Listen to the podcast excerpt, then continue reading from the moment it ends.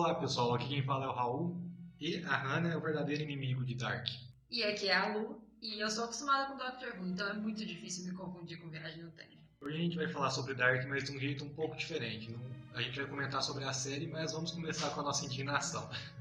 E sobre a primeira temporada. É. Ah, nossos comentários vão ser restritos à primeira temporada. E já fica aqui o aviso que tem possíveis spoilers durante esse Madhouse Cast, número 1 um, inclusive. Bom, a gente vai começar extremamente indignados com as pessoas que indicaram a série completamente errado pra gente, falando que era uma série muito difícil de assistir, muito confusa, e que você tinha que ter um PhD em viagem no tempo pra entender e fazer anotações e escrever uma tese de mestrado sobre ela. Exatamente, todo mundo vendia como. Igual deu um exemplo mais cedo, como Donnie Darko, né? Ninguém entende, só quem é muito culto vai entender, e não é nada disso. A série dá todos os elementos que você precisa para entender o que acontece, o que está acontecendo, para você se localizar. É muito difícil, na verdade, você se confundir entre 1953, 1986 e 2019. São épocas muito distintas. Os personagens que são adultos em 2019 são crianças em 86. Os que são velhos em 2019 são crianças em 53. Além dos atores todos mudarem, parecerem mais jovens e tal, toda a caracterização dos cenários é diferente, né? Você percebe pelas roupas, os carros, que é outra época. O que a série não faz é te avisar quando ela vai trocar de linha do tempo. O- a série, a cena anterior para, fica uma tela preta e aí depois recomeça uma outra cena num outro momento do tempo. Só que com todos esses elementos você tem, sei lá, uns 3 segundos de estranhamento e já se localiza logo em seguida. É, e fora isso que lá pro finalzinho da temporada, do meio pro final, eles começam a colocar a data, né? Aparece a portinha do, do buraco negro e aparece a data. 53, é, 86, 2019. Fora que também eles dão dicas como o nome de capítulos, né? Que nem aqui já vai um spoilerzinho, se não quiser ouvir por uns 10 segundinhos. O nome do. Começa o capítulo com o dia do desaparecimento. Sim. Que é quando o Mads ressurge, né? Ele, o Mads, o corpo dele aparece depois de 33 anos. E o Mikkel some. Isso. Resumidamente, a mensagem que a gente quer deixar aqui pra vocês é ignore esses pseudo-cultos que querem ser superiores. É igual a galera que assiste Quem Morre, em sua grande maioria. Só assiste e curte a experiência porque você vai entender sim, você não precisa ter um caderno anotando tudo. Se bem que é legal fazer isso, não critico quem faz, mas não é necessário. Não é uma série que vai te exigir nada além da atenção normal de uma série.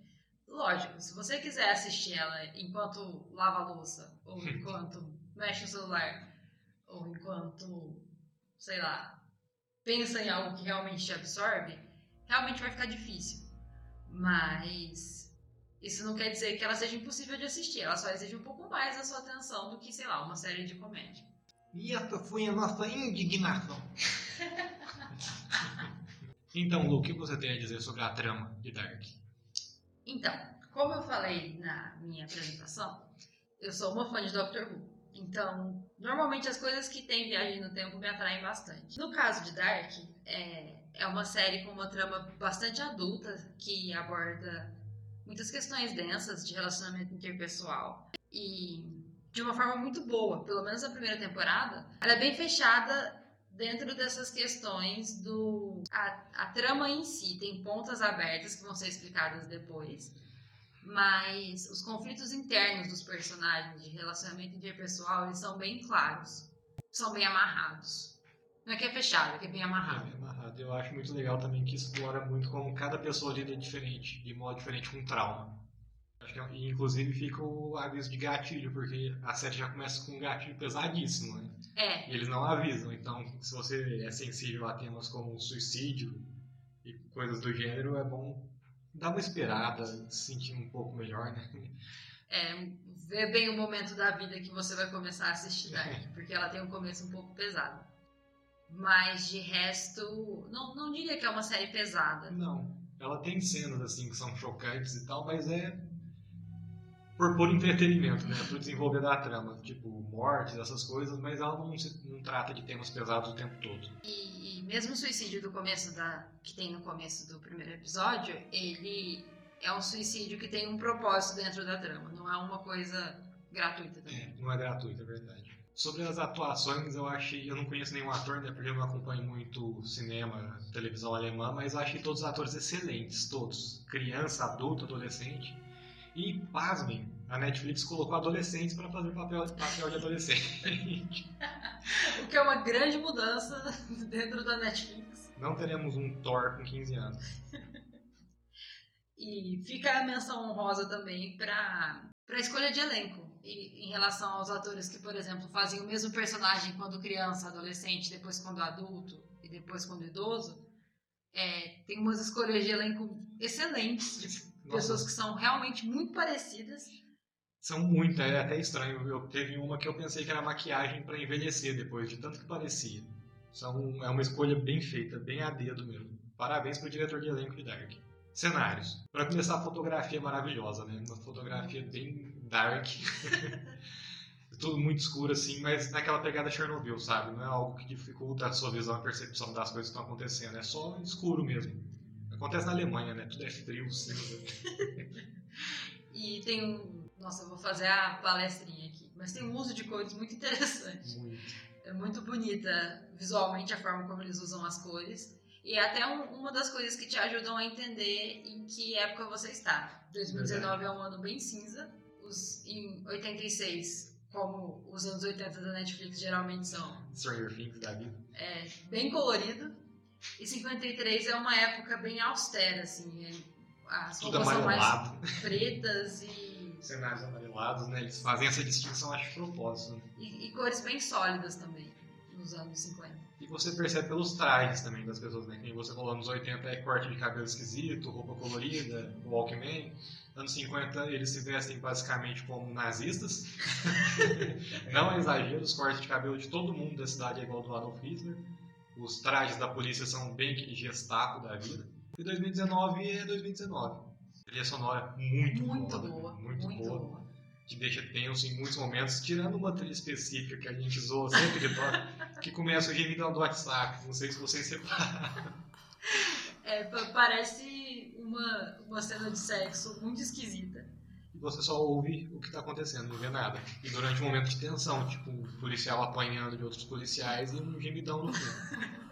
Tirando isso, a trilha é maravilhosa. Inclusive, isso é quase um alívio cômico, porque essa série não tem alívio cômico, mas tem essa trilha do gemidão propicia umas risadas.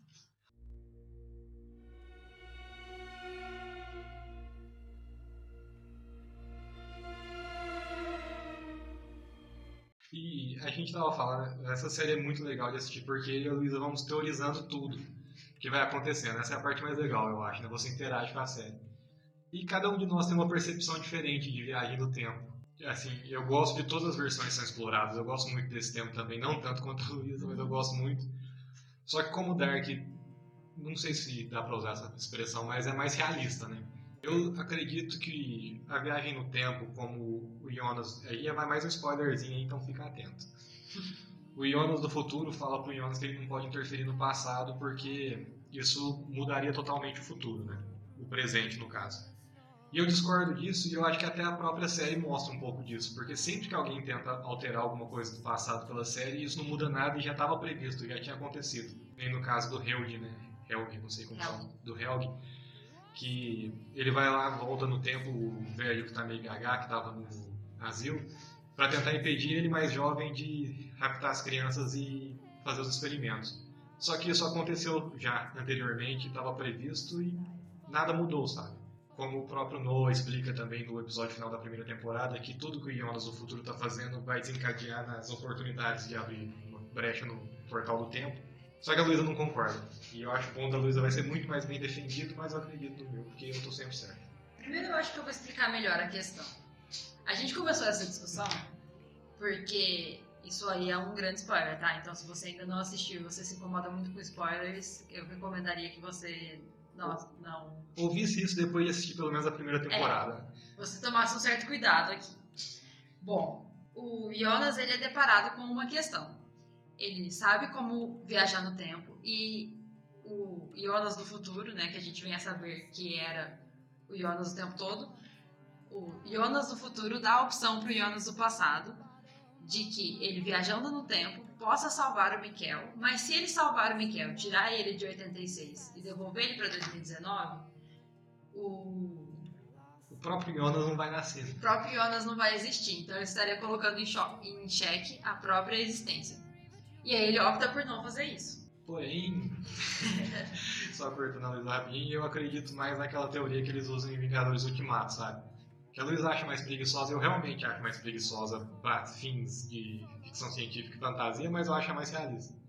Que a partir do momento que você volta no passado, esse passado se torna seu futuro e não tem como alterar o que aconteceu no seu passado de verdade.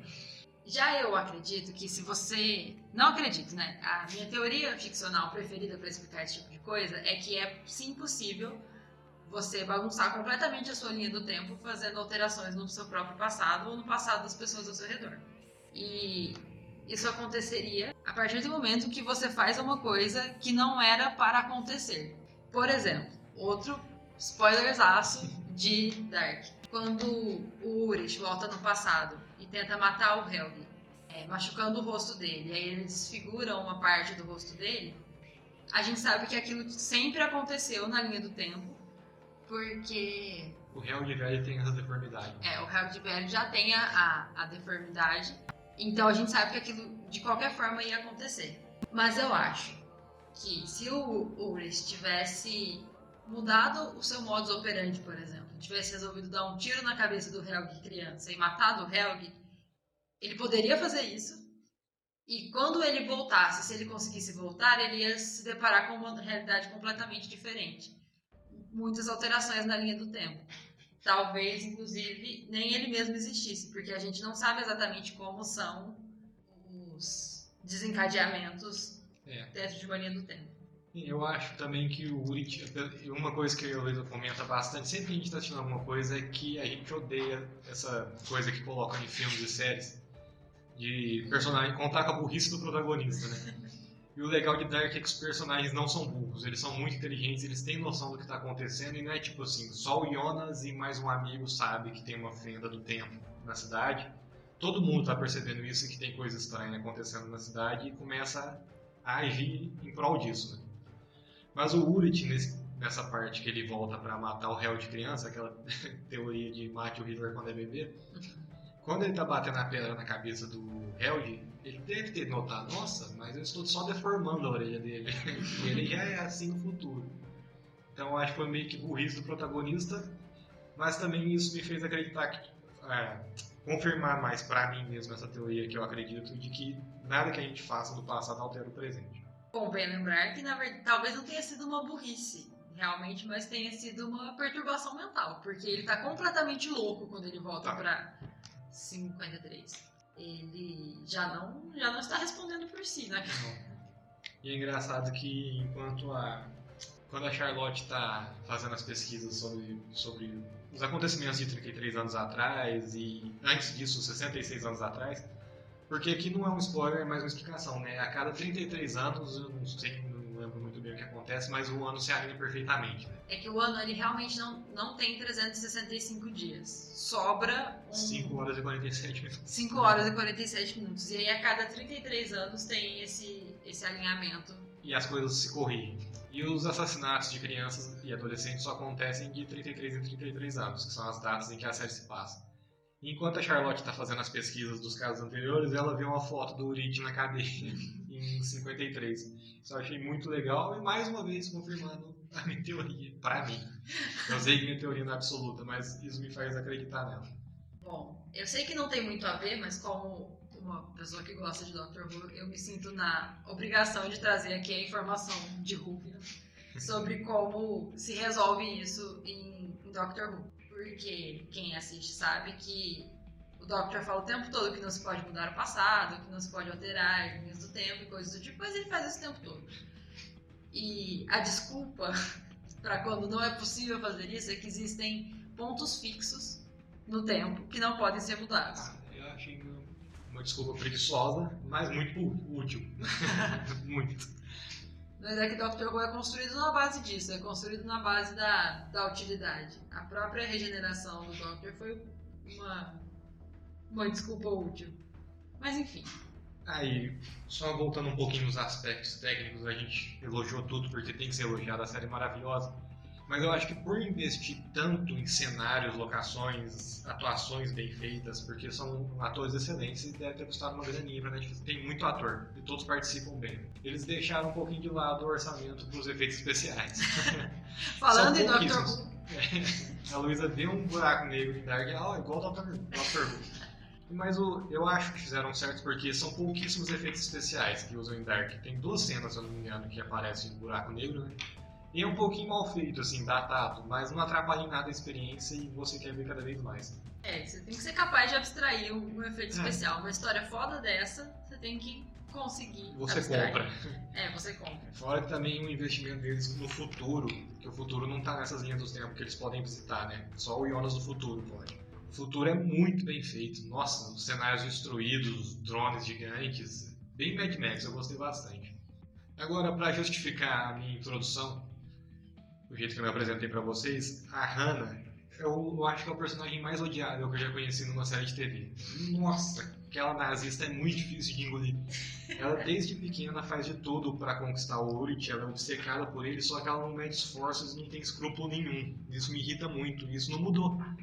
Ela continua com seus 40 e poucos anos sendo uma pessoa inescrupulosa e obcecada. É, ela é obcecada de um jeito doente, assim, de um jeito que ela não se importa em destruir nada que tenha pelo caminho. E é até meio triste, porque ela é a mãe do Jonas, que é um dos meus personagens preferidos dessa série. O Jonas é um Ele é um fofo, ele é uma gracinha de pessoa.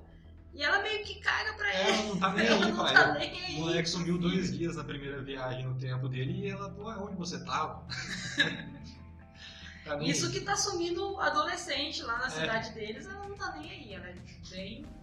Bom, o Urish, que em 2019 é o pai do menino que some primeiro, pai do Mikel, amante da Hannah, e em 80 e. 86? 86. Em 86, o irmão mais novo dele some. O delegado tenta enquadrar ele de alguma forma nesse sumiço ou prender ele de qualquer forma porque ele acha que o Urish é satanista. Esse personagem é bastante odiável também. É bastante detestável. Eu pelo menos achei ele muito odiável. Ele é muito odiável, mas é um bom personagem, né? É porque ele na verdade é bem realista também, É. né? Ele é uma pessoa traumatizada e uma pessoa que. Não mede esforços para recuperar o filho. Isso é bem compreensível, né? É. Apesar dele surtar bastante. Só que eu acho ele legal por conta disso. Ele ser um cara também sem escrúpulos, que tá cagando pra família, mas quando se vê numa situação parecida com o que ele já passou, porque ele teve o irmão desaparecido em 86, do mesmo jeito que o filho dele, ele surta, mas faz de tudo pra recuperar. E também tem essa parte de eles movimentar a trama. Eu acho isso Uhum. muito importante, que no começo, pelo menos, pelo menos nos primeiros seis episódios, ele movimenta muito mais a trama do que o Jonas. Aham. Enquanto o Jonas está pesquisando, tentando descobrir, entender o que foi falado pra ele, o que ele, o Jonas do futuro contou pra ele, o Uric tá lá loucão. É, o Jonas é um personagem que ele tende a ser mais racional. Ele tende a ter, a querer, pelo menos, buscar um domínio da situação do ponto de vista racional, entender direitinho o que está acontecendo antes dele agir. E o Urish, bem pelo contrário, ele conclui da cabeça dele que o Helg é o responsável pelos assassinatos das crianças e aí da cabeça dele ele resolve matar o Helg criança. Ele é bem emocionadão. Agora falando do. Esse que eu quero falar também só porque ele é muito odiado, é o Bartosz, não sei como fala o nome dele. O melhor amigo do Jonas. Meu Deus. Ele é o, o- você olha pra ele e você automaticamente lembra daquele playboyzinho que tinha na sua sala que fazia graça porque tava com tênis novo. Falava que o pai dele ia demitir a professora. Eu tô olhando pra cara dele aqui agora no infográfico, tô com vontade de socar a cara dele. Porque ele é extremamente odiado. Ele é extremamente o estereótipo do playboyzinho mesmo. E durante um bom tempo na série ele serve como isso, como um estereótipo pra você ver o quanto o Jonas é um cara evoluído, né? Tem prioridades na vida.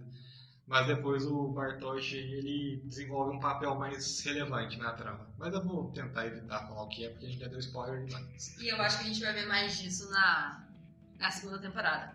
Espero que a gente veja mais disso na segunda temporada, na verdade. Porque eu fiquei curiosa. Vamos fazer o combo casal odiável. A Catarina, Ah, a Catarina. mulher do Urish. Nossa, Que também é extremamente você fica com dó dela porque ela tá sendo traída, perdeu o filho e tal, mas nossa, ela era uma bully na adolescente e não mudou nada. O jeito que ela resolve as coisas na porrada, e olha que ela é uma diretora de escola. Ela acha que resolve as coisas no grito. É. Extremamente impulsiva. Ela é um. Não fico com tanta dó assim, não. Nesse momento a gente pode estar fazendo o que fizeram com a gente, uma recomendação reversa da série, porque a gente ficou falando que os personagens são todos odiáveis que a gente não gosta de nenhum, mas na verdade, isso é porque eles são feitos de uma forma bem realista. E a série não, não nos poupa das partes odiáveis É. dos personagens. Não são personagens ruins, muito pelo contrário. São personagens que todos têm um backstory muito legal, te prendem, você se importa com eles. Mas os podres deles incomodam tanto quanto a parte boa agrada. Exatamente. E agora falando dos personagens que eu gosto, pra gente não ficar fazendo uma recomendação reversa, tem o Jonas, que é o meu favorito da série toda. Ele é o protagonista mesmo da série e ele é muito bom. Eu gosto do Helg também, apesar dele ter aí um papel. Ele tem muito conflito, né, o Helg. É, o Helg ele tem muito conflito. A gente fica sabendo que ele foi criado por uma mãe que não o queria. É, revoltada com a existência dele, isso é muito triste. E ele era de uma família extremamente rica, mas aí ele sofreu o, o ataque pelo Urish, né? Que a gente fica sabendo depois que foi o Urish, que ele ficou desfigurado de um, de um lado do rosto. A gente vê ali no, lá pro meio da vida dele que ele passou por uma fase de extrema insegurança e de dominação pelo vilão da série, que é o Noah, até onde a gente sabe. Então ele foi de ser um, um jovem muito rico para ser um adulto mediano, totalmente manipulado. Sim, e até porque ele deve ter sofrido alguma lesão que deixou ele com algum problema, porque você vê que ele não desempenha um papel na vida dele mesmo grandioso, sabe? Ele é bem limitado. As escolhas dele ele não consegue fazer sozinho, né? Ele precisa de um empurrão- um empurrãozinho dele do futuro. E quando ele é idoso, ele é um- uma pessoa mergulhada em remorso que tenta Avisar todo mundo. avisar todo mundo e impedir os acontecimentos que ele sabe que, que vão se desenrolar. Então ele é um ótimo personagem. Eu gosto bastante da Charlotte também, que é a Eu policial. também gosto muito dela e tenho muita dó dela. Ela é uma personagem que eu não tenho nada contra. Ela Não, é uma é, eu ótima realmente policial. gosto dela. É uma ótima mãe que sofre muito com problemas de relacionamento com o marido dela. E mesmo assim continua fazendo seu trabalho perfeitamente, né? Sendo uma ótima policial, investigando, mesmo se, se envolvendo na sua família, ela vai atrás para descobrir o que aconteceu. E agora eu quero falar de um personagem que eu acho muito doido, que eu não dava nada para ele. Até o finalzinho da série, que é o Alexander. o diretor da usina de energia nuclear. O que aconteceu, Luiz? da onde veio o Alexander? O Boris? O que acontece com o Alexander é que ele nem aparecia muito. A gente sabia que ele era o marido da Regina, ou Regina, E ele não tinha lá um papel muito relevante na trama, a não ser no momento em que ele liga pra Regina e fala que ele tá do lado dela e tudo mais, por causa da situação que ela tá passando, mas aí um grande spoiler. Não sei se maior do que o que a gente já a gente deu, tá mas... todos os spoilers possíveis. Enfim, é, a gente só sabia que ele era um marido legal. Diferente da maioria dos maridos dessa É. série. Não, porque usa o termo que você usa para definir os homens dessa série, que não deixa de ser verdade. São todos comedores de esposa. Em Dark todo mundo se trai, todo mundo se pega, é uma loucura. Mas aí depois a gente fica sabendo que, na verdade, ele chegou em 1986, Sim. baleado. E aparentemente ele estava no futuro. Bem, eu, eu fiquei com essa impressão, porque ele estava sendo seguido por um helicóptero, a gente ouve um helicóptero, e ele estava baleado com uma pistola muito moderna para a época também, inclusive. E depois, quando o Jonas vai para o futuro, a gente vê o, mesmo som de helicóptero, que é um drone gigante, né? Então eu acho que o Alexander é do futuro. Mas não sei, não assisti a segunda temporada ainda, não sei dizer. Essa é uma das vantagens dessa série. Tem bastantes, bastantes teorias que você pode ir fazendo enquanto está assistindo. E uma das nossas teorias é que o Alexander veio do futuro.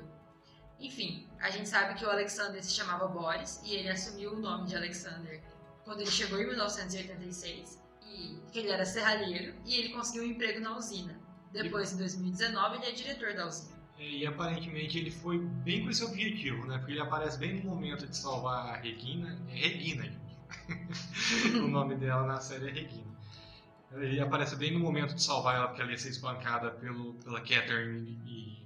Catarina. Catarina, Rich. né? E o Uric não ia bater nela, mas é um pangon, não ia fazer nada. e eles desenvolvem um relacionamento, ele começa a trabalhar para a mãe da Regina. E parece que é um objetivo, vamos descobrir mais pra frente. Né? Não sabemos ainda muito sobre ele, na verdade, porque ele aparece de uns dois episódios pra frente, né? Sim, e ele parece ser, igual você falou, um ótimo marido, né?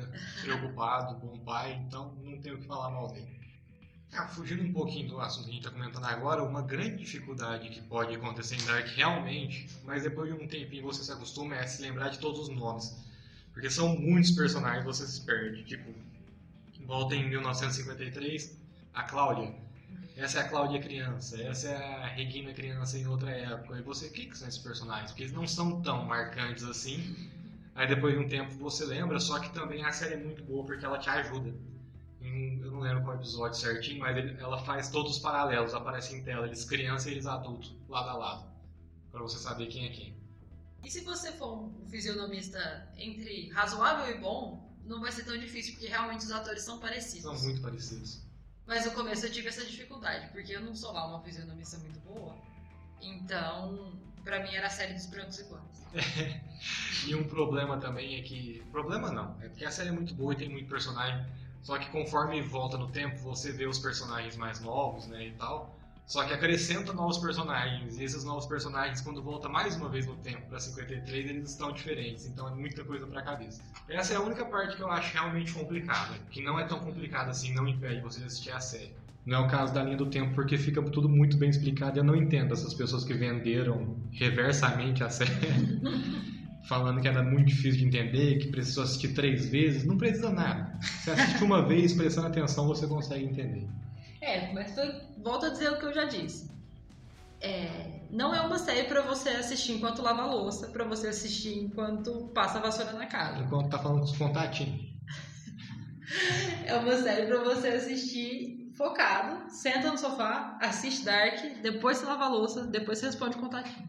Bom, pessoal, eu acho que por hoje a gente já falou o suficiente que a gente queria falar, mas a gente fez todo esse episódio pensando em criticar quem vendeu a série como um negócio cult e impossível de assistir para quem não fosse o WoW QI 3000.